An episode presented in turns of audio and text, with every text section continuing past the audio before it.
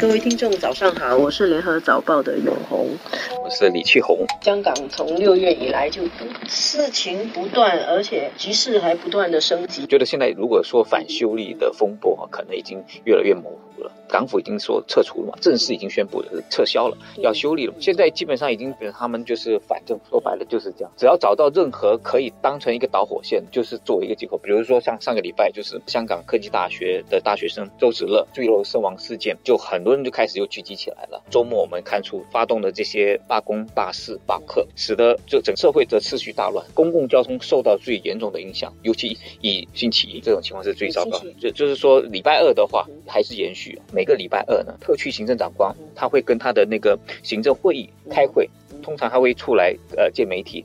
啊，回答一些相关的一些课题。这次的政治风波，这几个月来，每个礼拜二早上，林郑月娥出来见媒体讲话，受到关注。平常其实以前都是谈一些民生啊什么，但是在呃礼拜一的傍晚，林郑月娥突然就召集记者，就礼拜一我们看到了，呃早上就开始发生因为堵路的事情，然后交通警察呃面对这个黑衣人的要抢枪，他情急之下就是拔枪，然后然后射中了其中一人啊，那么那刚好是中了他的腹部，那么伤势还是挺重的。这个当天就引起了很多人。更多的人走上街头，特别是我们看到在中环上班的那些，理论上这些人是所谓的白领。然后应该是对政治课题是比较不感兴趣，他更多是知道更关注的是股市啊、经济啊、呃物资这方面。但这个礼拜二的中，他们大量聚集在呃中环的大街上，然后警察必须要呃发射催泪弹来驱散他们。接着就在下午的时候，我们我们看到就是大家更惊悚的一幕，有一位先生五十七岁的一一名男子不满那个黑衣人啊在破坏这个公物，然后呢跟他们理论，被那些年轻人的示威者泼那个活水，然后就点燃他，结果是导致他是个三层的皮肤烧。这是很可怕的一件事。我觉得，我个人是觉得说，香港现在怎么会掉入到一个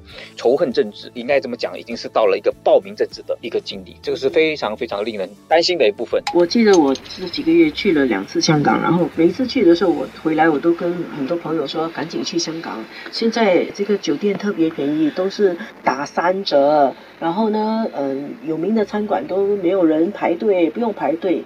但是在这个星期以后，我要收回这句话了。我开始真的觉得香港是很危险的。之前我觉得他们从六月一开始，他们一直都有示威，但是那示威都还是有个时间的，这星期六、星期天，而且有固定地点的，就大概某一些地点，你不要去惹他们就没有事了。对。但是从星期一的情况看来，这个真的是全岛开花。而且呢，包括九龙，而且是它不分时间了。普通的人跟那个黑衣的人争执，他竟然零燃烧物体在你的身上，让你的身上起火。而且还有，我们看到很多照片，他们去堵塞交通，然后啊瘫痪那个地铁，是，然后他们可以让公共在马上行驶的那个巴士停下来。是。星期二我们还看到更多的照片，那些示威者做的路障啊，是，到处有路障，或者他的路障是可能在马路上弄一些不太显眼的一些。铁丝，对我现在想，哇，你那个车子如果开过去哦，你没有看到，你不是会翻车吗？对，或者发生这个连环撞吗？对，还有有人把下水道井盖打开，对，然后放纸皮，车还是什么过去，你会掉进去。我觉得真的是太恐怖了，香港真的是进入到一个普通的人都可能会觉得危险的。这个星期为什么会再一次升级呢？它的直接导火线是。上个星期五早上，香港科技大学的那个学生周子乐证实已经死亡啊。对。然后示威者觉得他是意给警察害死的，在警察放催泪弹的时候，他从停车场的三楼跌到二楼，然后后来入院不治。但是这个东西到底是非是怎么样，搞不清楚。对。可是香港人现在已经不讲是非了。那些示威者他们以这个理由认为说是警察谋杀了这个周子乐，他们就要聚集起来要调查。香港下一个很重要的。关注点就是本月二十四日预计要举行的区议会的选举。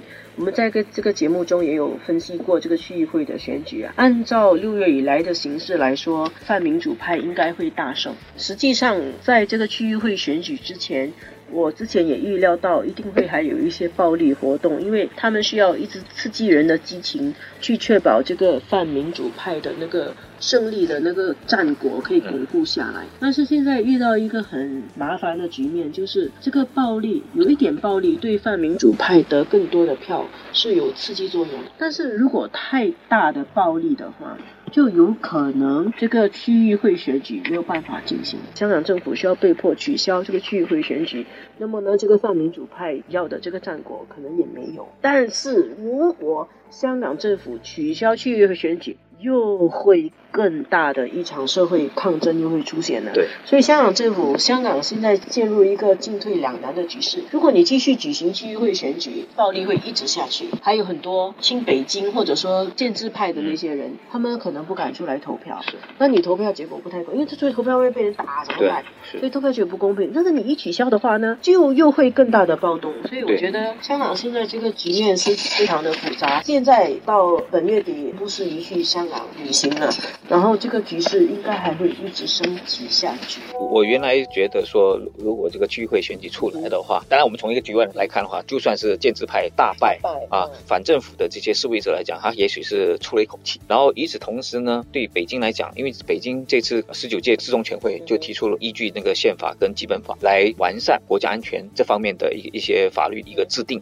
也就是说，基本法二十三条基本上已经不可能推迟了。通过这个国家安全呃条例的一个一个定例以后，让北京能够觉得确保未来不会选出一个会主张港独的一个特首的话，那么在普选的问题，在政治改革的问题，它才比较有宽松的一个处理，这很可能是一个解套方是。现在看起来的话，似乎议会选举可能我不懂北京。跟这个特区政府本身现在的一个顾虑可能更大，他们更加担心的就是说，万一建制派大败，那么这个对未来的香港的政局的发展会可能会出现一种失控。如果进入一个暴民政治的情况下，其实你是站在哪一边，你都有一天你会沦为这个暴力的受害。像昨天有一位原来是台湾联合报的驻香港的一个记者，本身他是香港人，他本身也批评说这个香港警队近年来的这种公安化的这种情况。昨天上午还在跟他讨论这个这个问，到了下午的时候，他自己同样也也遭受到这个暴力的所谓私了，刚好在从医院回家的路上看到那些示威者在堵路啊，在